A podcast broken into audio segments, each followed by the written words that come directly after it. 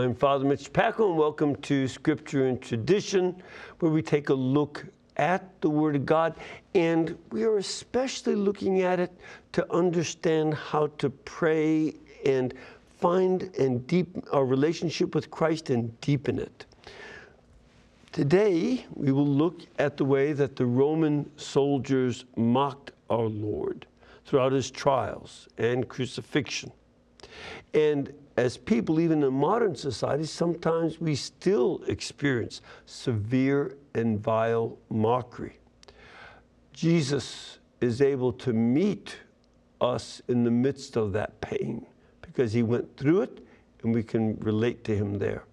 Now, of course, we'd love to have you comment on anything that we have here. You can do that by sending an email to scripture and tradition at ewtn.com or follow us and participate with the show on YouTube. Now, remember, we're still going through my book, Wheat and Tares Restoring the Moral Vision of a Scandalized Church. Now, you can get this at EWTN's religious catalog. Just go to EWTNRC.com, where it is item number 81098. Now, if you're following us with us in the book, we are on page 105. So let's get over to that material. Now, again, as I started off today, mockery of Jesus Christ is repeated throughout his trials and throughout his crucifixion. It happens again and again. And this is typical when people in a society have the upper hand. When folks, you know, are able to be sort of at, at the steering wheel of society, either because of their numbers and power or their financial power and so on, um, they are able to demonstrate how powerful they are. They can show off their strength by mocking and ridiculing other people, especially the weak, or they can ridicule their opponents. Uh, and that even happens more when their opponents come under their control. So this is something that happens. And it's quite common for people to attack uh, and mock their moral su- superiors. People who are morally better than the person doing the mockery, uh, when they don't have a good argument against the moral superiority. When, when somebody is a better person, uh, kinder, more just, and more virtuous and more prudent, they don't know how to argue against them, so they just make fun of them. That's not so unusual, huh? And this is a way to make their own immoral behavior look better. This is something that uh, oftentimes happens uh, as a way to attack somebody else's moral integrity. Some of these dynamics, especially this latter, this idea that um, a way to bring down the morally superior person down to the level of the immoral person is perhaps a way to explain the mockery of Jesus that was done by the soldiers. They know that they couldn't compare to him. They, he's obviously much beloved. They've witnessed him in the temple and such. So this is their way to do that. And soldiers might do that with prisoners. You know, they have soldiers and people in the prison systems have inmates under their control for a while. And this is something that is, you know, very important to note. And that uh, is a way that they can also show their moral superiority to a prisoner whom they probably had already some instinct, had not done anything wrong, but they can act stronger than he. Now, we can also see that uh, five days earlier, in when Jesus was in the temple, they had been unable to prevent Jesus from speaking to the people.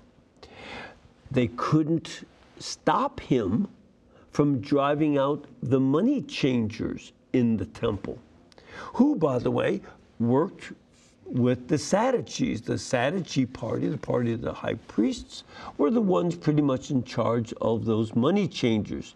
And they were the ones selling the animals. And it was, you know, according to the Jewish historian Josephus, as well as according to the Mishnah and the New Testament. So you have three different sources all agreeing that these money changers and the people selling the animals were very much corrupt and they were making a lot of extra money. So, since they couldn't uh, stop him, they would still be kind of angry at him.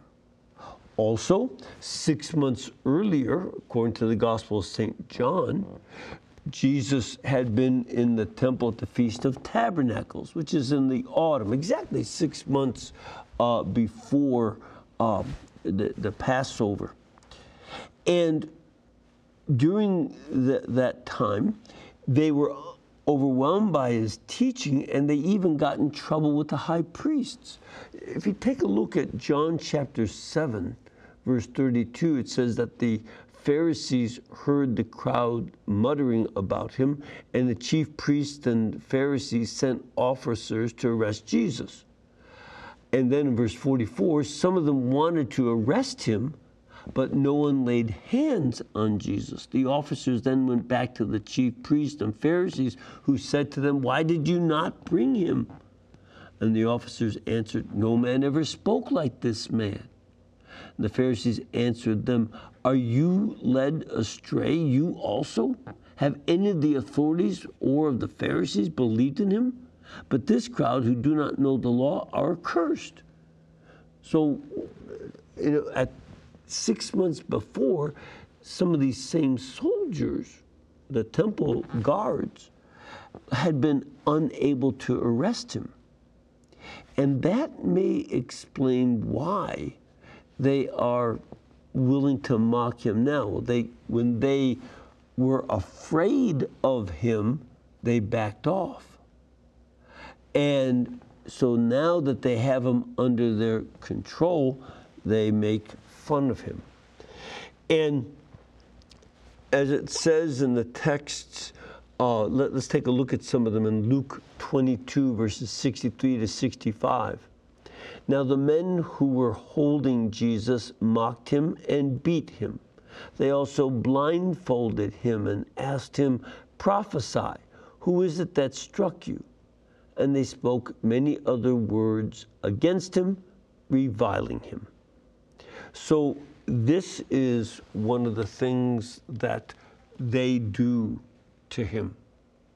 They uh, were once unable to do anything, so they, they make this fun of him. And we see this also mentioned in Mark 14, verse 65, and again in John 18, verse 22. Now, this is worthy of our own contemplation because mockery of others is not just something of ancient cultures people do that in modern society.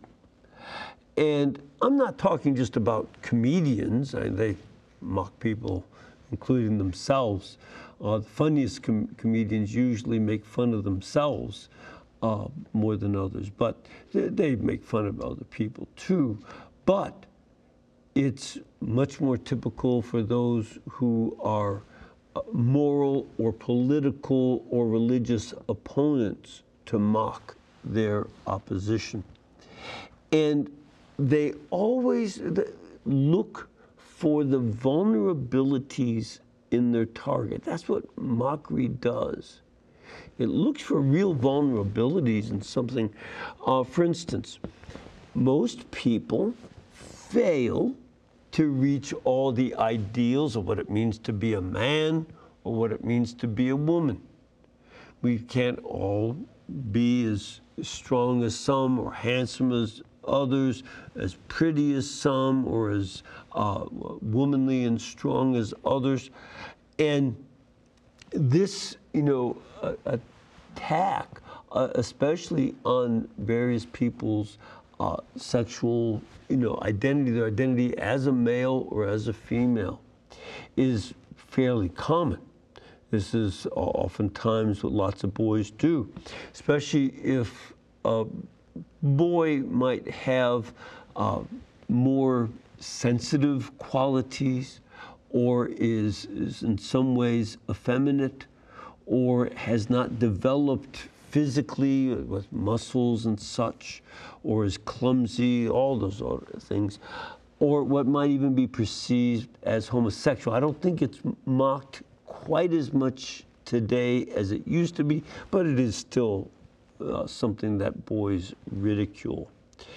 And sometimes when girls have their own forms of harshness or masculine behaviors and such, girls will be mocked um, by other girls. I, you know, don't know. Uh, I was not quite so privy to the ways that girls mocked each other, but just observing my sister and her friends, they certainly did make fun of each other as well. And, you know, our Lord Jesus went through his experience of mockery with a strong silence. His was a silence of great strength and power, quite frankly. But many people are crushed by the mockery, especially children. You know, younger people are trying to make friends. They want to have acceptance from their peers that's one of the really important things that uh, rises in a child's mind. Do, the other kids don't want to play with me, or the other kids won't let me on the team, and all, all sorts of things along that line. And this, uh, you know, is uh, something very painful to be mocked because it can help emphasize exclusion uh, if they don't work out, you know, ways to deal with it. Um, so that's something that happens, and what is typical is they will retreat into relationships with people that are just like themselves. They'll seek out like minded folks who are also on the fringes of childhood society, and they will hang out with them. Or sometimes they hang out with kids that might protect them. That sometimes happens. And yet, when they, even when they try to seek refuge from mockery and rejection and things like that, they still can become fairly vulnerable to sexual and physical abuse. They, you know, somehow the bullies of the world spot them and recognize them. And uh, it's fairly interesting how many of the bullies and those who are bullied both come from families that have similar problems where the kid is not really in a very good relationship with his parents and especially not with their fathers. It's not unusual. And uh, it's remarkable when you hear some of the studies that the bullies and the bullied both have similar problems with their dad and uh, they're working out their problems with each other very oddly. But that happens. And this is something that we then say, all right, how do we deal with this religiously? We can take a look at the way our Lord was being bullied by these soldiers and mocked so that Jesus can meet the victims of uh, you know, being bullied and mocked today. He can meet them where they are. He was in that experience, but with a strength and a power that was, was very important. He actually achieved a certain type of victory over the soldiers by being silent, by not answering them or not whining or not punching back and things like that. He, his silent endurance was an act of offering himself up for all people who are bullied today, for all people who are victims of such attack. And, you know, this is something that we can see shown in a little bit later in the gospel when he prays to his father. It says, Father, forgive them, they know not what they do. This would have been very much part of his attitude throughout this mockery by the soldiers. And something that he does by entering into the experience of being bullied by these soldiers is that he knows what it's like, he understands the experience, and he meets the bullied where they are vulnerable. He doesn't just tell them, grow up, you know, stand up straight, you know, whatever. You know. He, he meets them at that point in his own silence. And he is winning a grace by enduring the, the soldier's mockery. He's winning a type of grace for all those who are mocked and ridiculed and bullied. And he does that for any victim of bullying.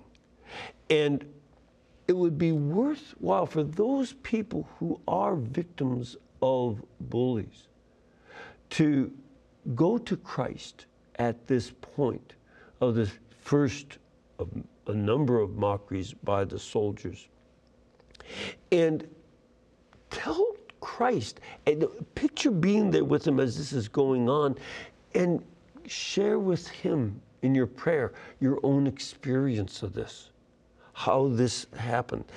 And what would He say back to you as you go through this, you know, telling your stories of being bullied? What would He say to you? I don't, I don't know.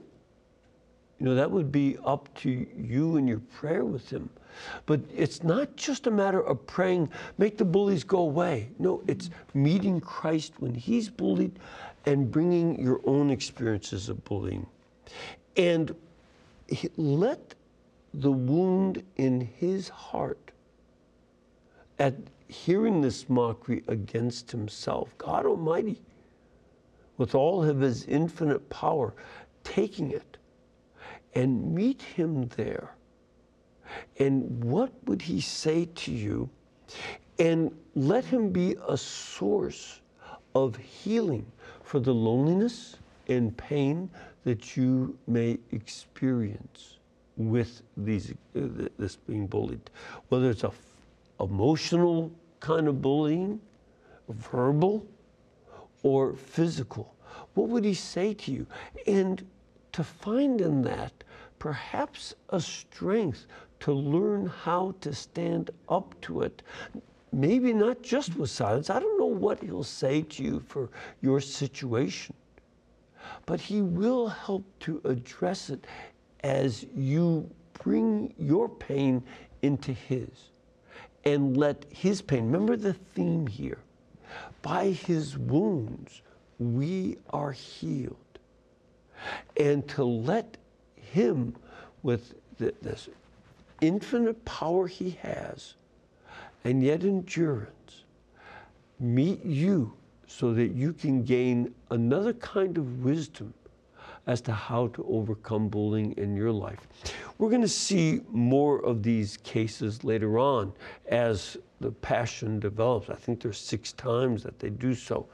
And each time we can go more deeply into this, but wanted to start off here.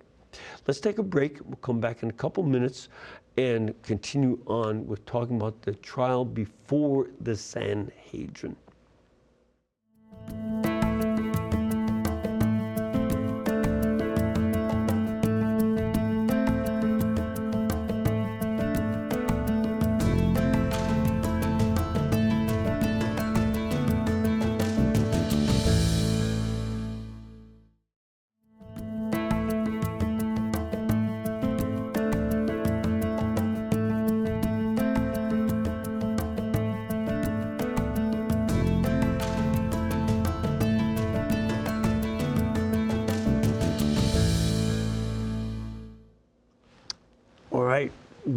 Basically finished up what happened at the house of Annas, the father in law of Caiaphas, and Annas also being a retired high priest.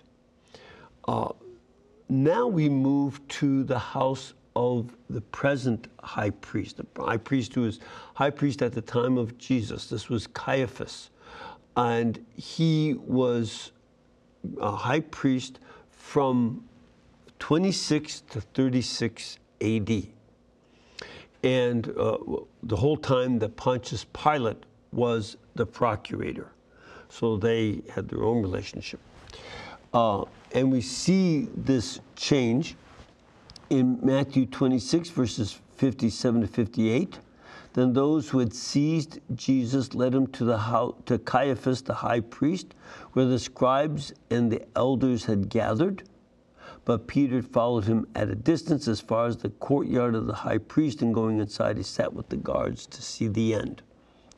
So that's where Peter is cowering there in the courtyard.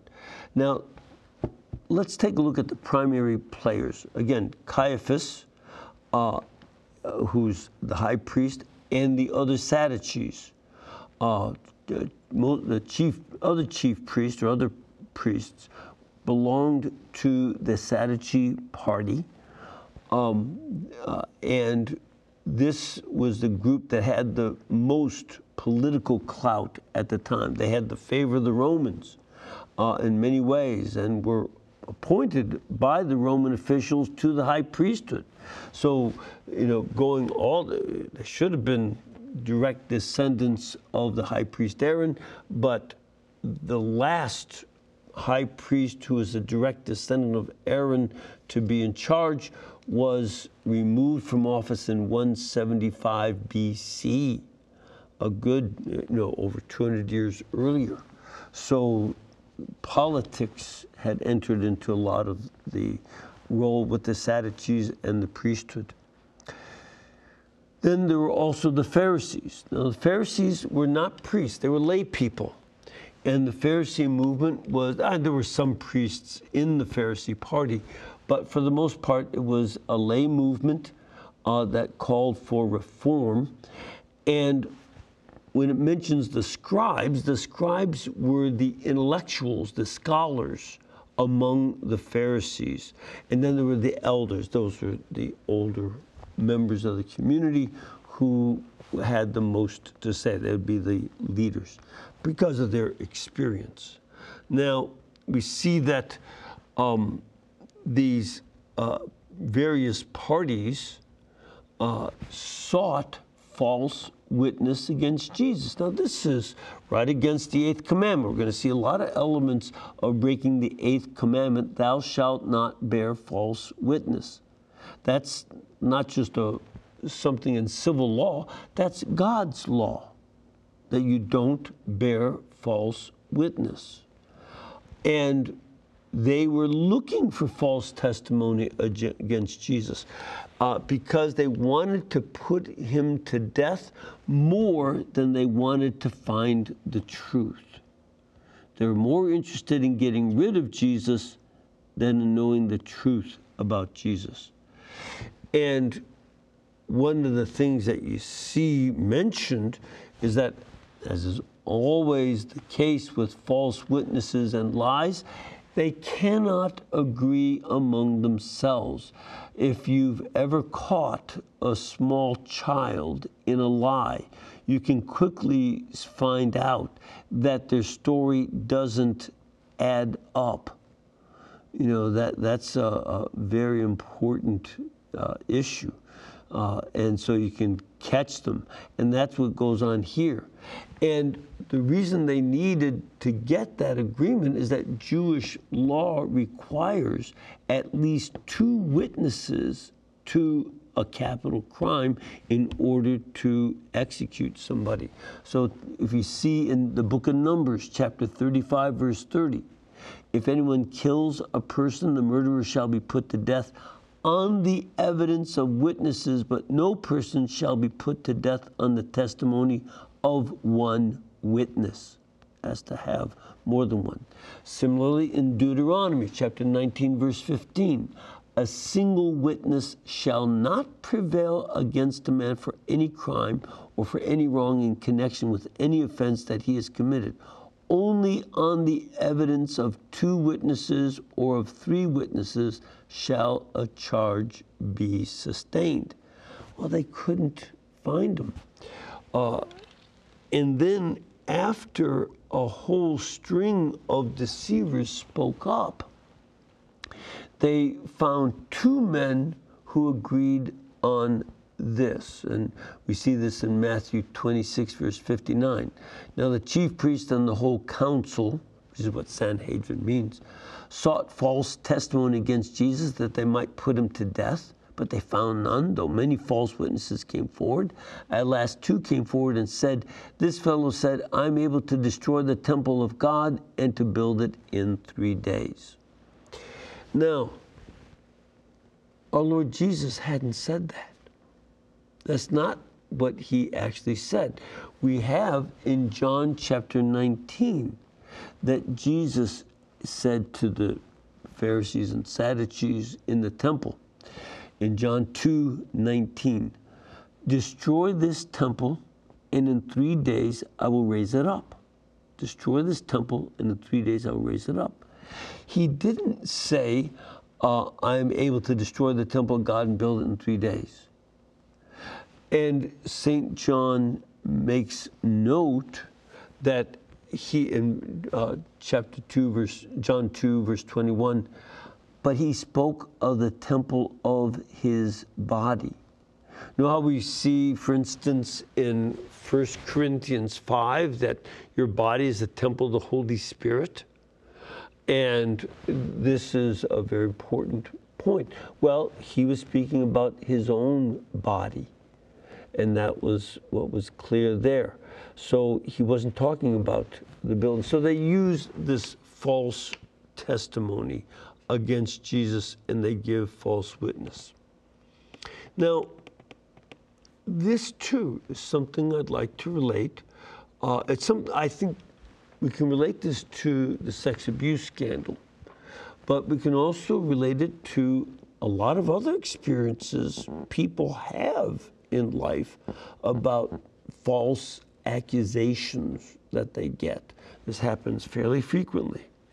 Um, I, in fact, I remember some years ago there were fathers who were being falsely accused of ab- sexually abusing their daughters. And, you know, this caused great turmoil, and, you know, people had, it became a movement uh, it was based on people, you know, studying a particular book. Um, so false accusations, you know, are part of uh, some areas of life, and they false accusations have been leveled at people you know during the sex abuse crisis in the church. Um, that's another very evil component that came into the whole situation. So especially in the early years of the scandal and even into its later development a lot of the young people who were exposing what had happened to them were not believed. And they were falsely accused of lying, sometimes by their own parents. Um, they, their, their own parents didn't believe. I, I knew of cases like this where the boys just weren't believed, so they just dropped the, the, the situation for a number of years. Uh, and sometimes the church officials didn't believe them and rejected their witness. Uh, and there were times where you know they just got to doubt themselves. Maybe it didn't happen. This this is something that went on in those early years. Um, it was something that was so difficult to believe that people, you know, just didn't accept it.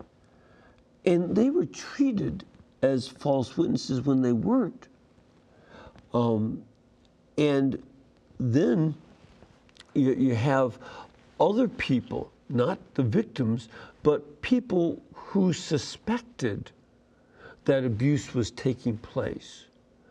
And they also were not believed.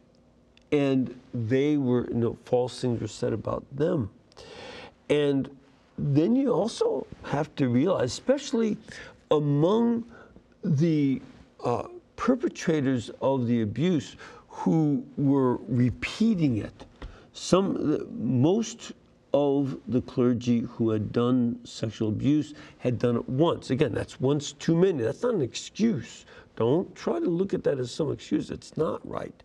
But it was done once and they realized, oh, this is wrong they usually admitted their failure more readily. But some of the ones that were repeat offenders denied it and denied it, uh, some, in some cases, to their death. Um, you know, they just uh, wouldn't, they, they tried to cover up the tracks, the tracks, and um, sometimes they even got, you know, the bishops or other friends to help them cover it up. And this was shown in some of the records later on. So that's one issue. And then there are also cases that have happened where false accusations were made against priests and bishops uh, over the years. And part, in some cases, it was because there were lucrative lawsuits at stake. That was sometimes the reason.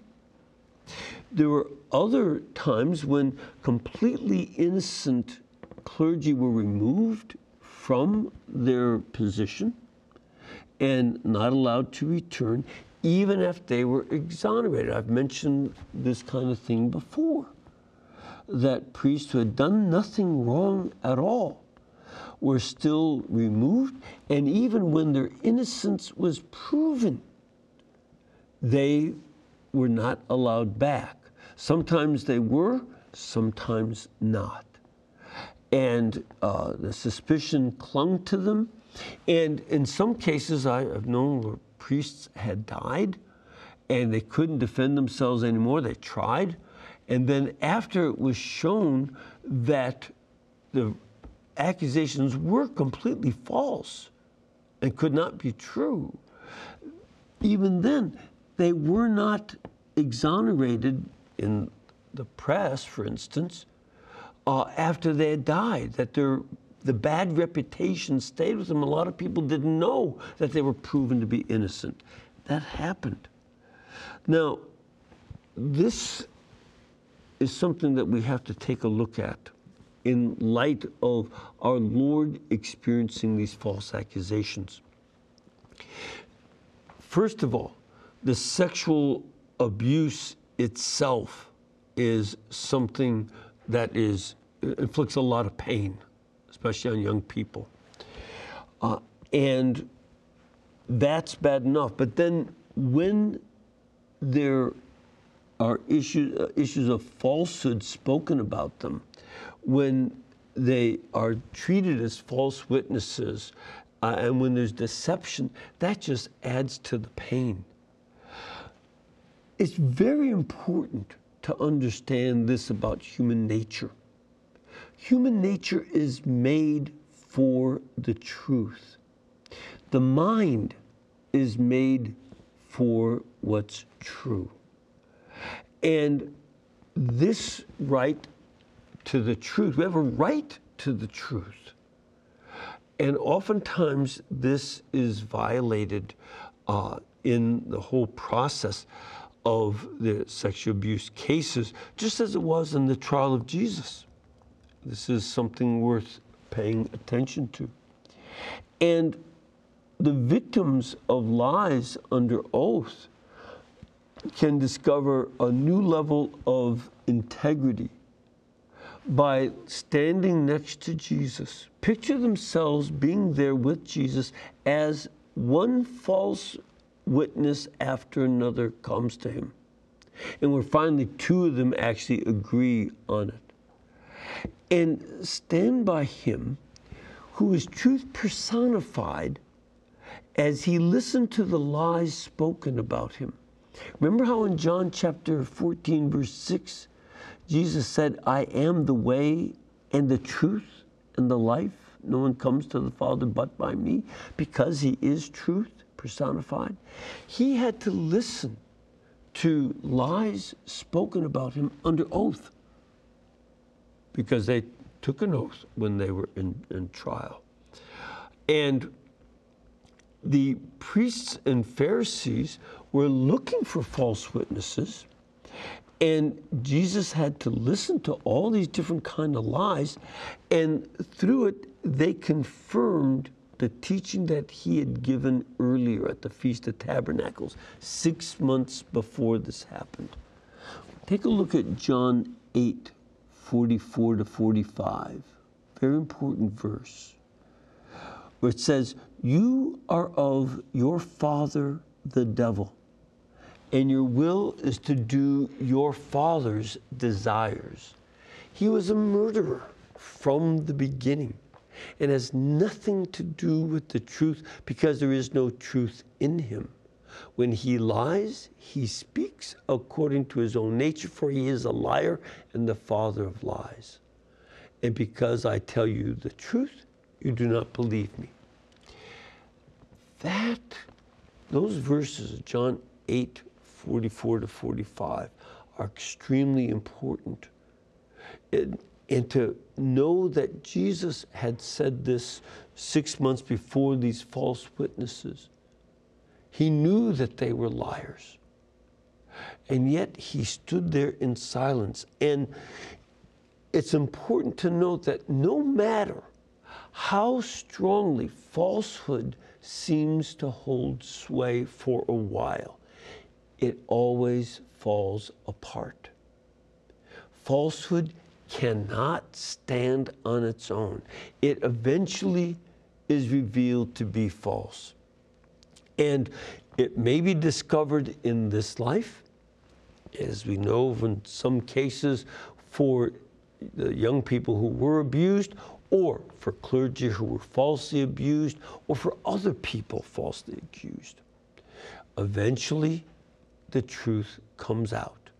And if it is not known in this life, it will eventually be known before God. He knows the truth and he will reward the truth. So even if you're a victim of falsehood, we have to remember that it is Jesus Christ who will come at the end of time to judge the living and the dead, and he will judge truly. So that we can maintain our integrity and the truth of what we've done. And even if no one recognizes it in this life, God will ultimately recognize it and rectify it. He will make the full truth known. And this is something that we also can put our trust in Jesus, who was eventually vindicated of these false accusations when he rose from the dead. But we too can expect vindication of falsehood of any kind when we stand before God, our judge, and He recognizes the truth in our hearts. That's why we must maintain our integrity and stay with the truth no matter what the world accepts or understands about uh, the, the truth or falsehood. Our Lord did that, and He encourages us to do the same. All right, we'll stop there. Um, next week, we'll talk more about what the silence of Jesus in this trial means. So uh, we'll continue on with the trial. All right, let's take a look here at you know some of the emails that you have sent, and um, let me start off with one from a woman named Mary. She says, "Hello, Father Pacwa. I'm confused and concerned that I may head in the wrong direction. The bishops are supposed to hand on the revelation given to us by Jesus and the Holy Spirit, and we are supposed to follow their guidance. However, in the past and even today, not all bishops agree. Sometimes they contradict one another. In the past, many of the heresies were taught by bishops. What are we to do? I presume that we can find what the church has always taught everywhere according to the catechism. However, I know we can be led astray by trusting in our own understanding. Hope you can understand my dilemma and give me some guidance. Mary. Yeah, Mary, let, let me say this. Um, the Holy Spirit will not let the church as a whole go astray. He promises to guide us. And this is, this is something very important. And we can look, there are a number of places where you can look to the catechism, as you mentioned, and there are also the official decrees of the church from the councils and various papal decrees. And that these decrees are, you know, the official teaching of the church. So the, they're usually written in a very dry way, and straightforward way, but they are clear. And when a bishop varies from sacred scripture and from the authoritative teaching of the church, that bishop is wrong. He can't, you know, even if he has other bishops agree with him, uh, if he and they are contradicting the teaching of the church, and you mentioned from ancient times, uh, a classic example is how 85% of the bishops in the Eastern Church had become Arian heretics. It wasn't so widely accepted in the West, but it was accepted by many of the Eastern bishops because they were actually looking for favor from the government, especially from the emperor, who accepted the Arian teaching. Now, they were wrong. And they, the Council of Nicaea and later the councils of Second Constantinople and Chalcedon had all shown what the church's teaching were, was, and they just would not accept church teaching. We have that today um, with any of those bishops or priests who had done sexual abuse or those who are trying to promote sexual immorality and saying that this is what the culture does, it's normal. No, we don't, we cannot accept their false teaching. And we, we accept what the church has taught and continues to teach. That will remain firm. And this is going to be um, where great, not merely reading and studying the catechism, but I would urge people to bring it to their prayer. And when the catechism cites biblical passages, look them up and pray over them so that your understanding is not only an understanding in your head, though that's extremely important, but also a love from your heart for the truth that God reveals. The falsehoods are, as our Lord Jesus said in John 8 44 to 45, those falsehoods are from Satan. He's the father of lies. Well, not that they're possessed or something like that, but the false teaching go, comes from the bad spirit. And the truth is from the Holy Spirit, who is the Spirit of truth, and from Jesus Christ, who personifies truth. That's where we stick, and we want to contemplate that truth and make it part of us uh, it, by praying over it. I urge you to do that. Okay, Mary? And then we have Marius, who lives in Ireland. Great to hear from uh, the Emerald Isle. says, Dear Father Mitch, how can I develop a deeper hunger for the Eucharist? I'm a convert to Catholicism, Marius in Ireland. Couple things. It's like almost any other relationship of love. To love somebody, you need to spend time with them. You need to speak your heart and listen. How do we do that with the Eucharist?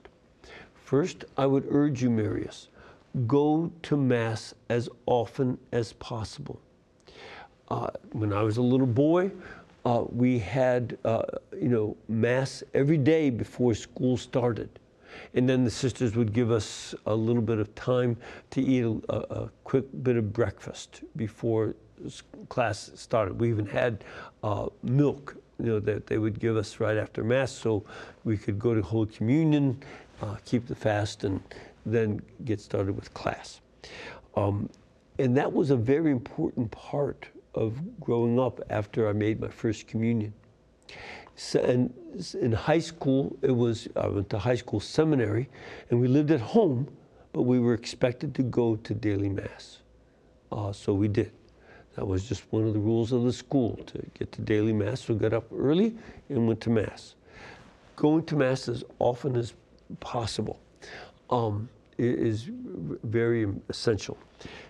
Next thing I would recommend is that you take some time in prayer before the Blessed Sacrament, either before you go to Mass or after you've been to Mass, if you have a few minutes. Try to make a holy hour before the Blessed Sacrament as often as you can. I would urge you, Marius, bring your Bible with you, or follow up from the question with Mary uh, a couple minutes ago, to bring the catechism and this, most of us are not going to have visions or hear with our ears and such from Jesus. But the words that he will speak to us, where he will talk to our hearts, is in Scripture.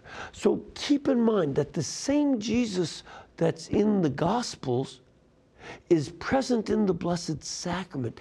And meditate on these gospel passages with a sense that the Lord Jesus in that tabernacle is speaking those words to you. And when a certain word seems to be highlighted for you, when it just sort of comes alive for you, then I would urge you to make sure that you take time to listen to that word. Pay attention to that so that you hear him speaking back. Again, speak to him what's in your heart, but also hear from him, especially through meditating on sacred scripture. That's going to be the word that he speaks to you. And it's again, it's that same Jesus in the Blessed Sacrament that is in the gospel. Let him speak to your heart. Okay? Right, by, by, the way, I almost forgot. Before we get to another email, I just want to remind you to join me tomorrow night at 8 p.m. Eastern Time for EWTN Live. We will be speaking with Bear Woznick. We know him, he's been on the show before. And we will talk about the ways men can lay a foundation of virtue and honor as they unapologetically follow a path to manliness. It's very, very important. Uh, it's got uh, some important material on that, so I recommend that, okay? All right, let's take another email. This one is from Gino in Ohio. Father Pacwa, if both parents, father and mother, have been baptized and cleansed from their original sin, how is it that uh, their, their children are born with original sin and have to be baptized? Gino in Ohio. Well, Gino, the original sin is a weakness that is born into us. Uh, I, this is the example I like to use. I hope it's helpful to you. Imagine that you were born as a prince in the royal house of England. You would have been uh, a prince had your family stayed in good favor, but your great, great, great, great grandfather betrayed the king and perhaps supported the Americans in the American Revolution. So he was kicked out from being a prince. Now, on one hand, you still have that princely heritage in you, but you've lost it not because of something you did, your grandfather did. And everyone in your family is born without that ability to be a prince. So you, you and that gets passed on. We are born without original justice. Everybody is born that way. And everybody has to enter into the relationship with God. Everybody has to be baptized. Uh, you don't pass on baptism because baptism is not a gift from the parents, it is a grace from God. So everybody has to be reinstated to their royal dignity, where God is your Father. He adopts us in baptism and restores us as princes and princesses in the kingdom of God. We become restored to our royalty, but each one has to do it. I remember reading a wonderful Protestant minister named David du Plessis. He was from South Africa. And he had this line he said, God has no grandchildren, He only has children.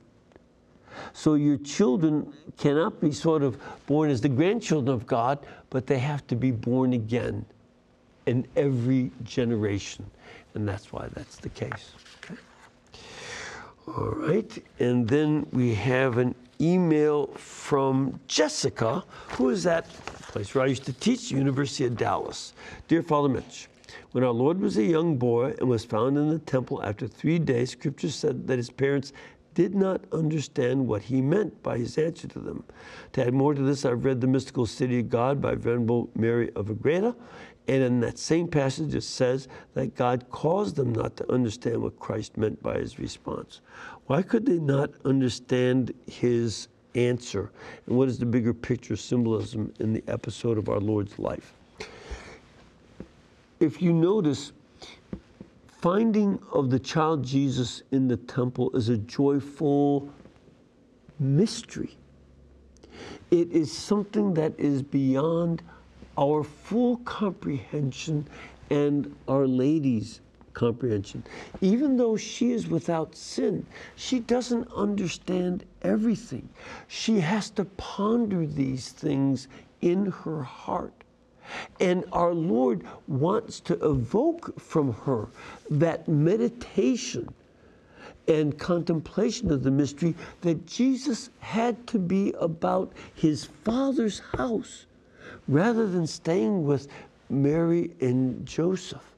And she had to think about and contemplate that. And I'm convinced that she is the one who is the source for that episode knowing about that comes from her. And that contemplation that she did is what made it possible for the Lord to use her to help create those passages of Scripture. So her meditation and incomprehension make for a presentation that eventually becomes part of the Bible itself and helps us engage God in the same mystery. And those mysteries help us understand God better and ourselves. But one of the things I do understand is that we're out of time. So may the Lord bless you and keep you and cause his face to shine upon you. May lead you in all of your ways by his peace. May Almighty God bless you, the Father, the Son, and the Holy Spirit. Amen. And as I always like to remind you, this network is brought to you by you. That's how our Lord inspired Mother Angelica, not to do advertising and such. And so we ask you to keep us in between your gas bill, your electric bill, and your cable bill, and we'll be able to pay our bills too. Thank you, and God bless.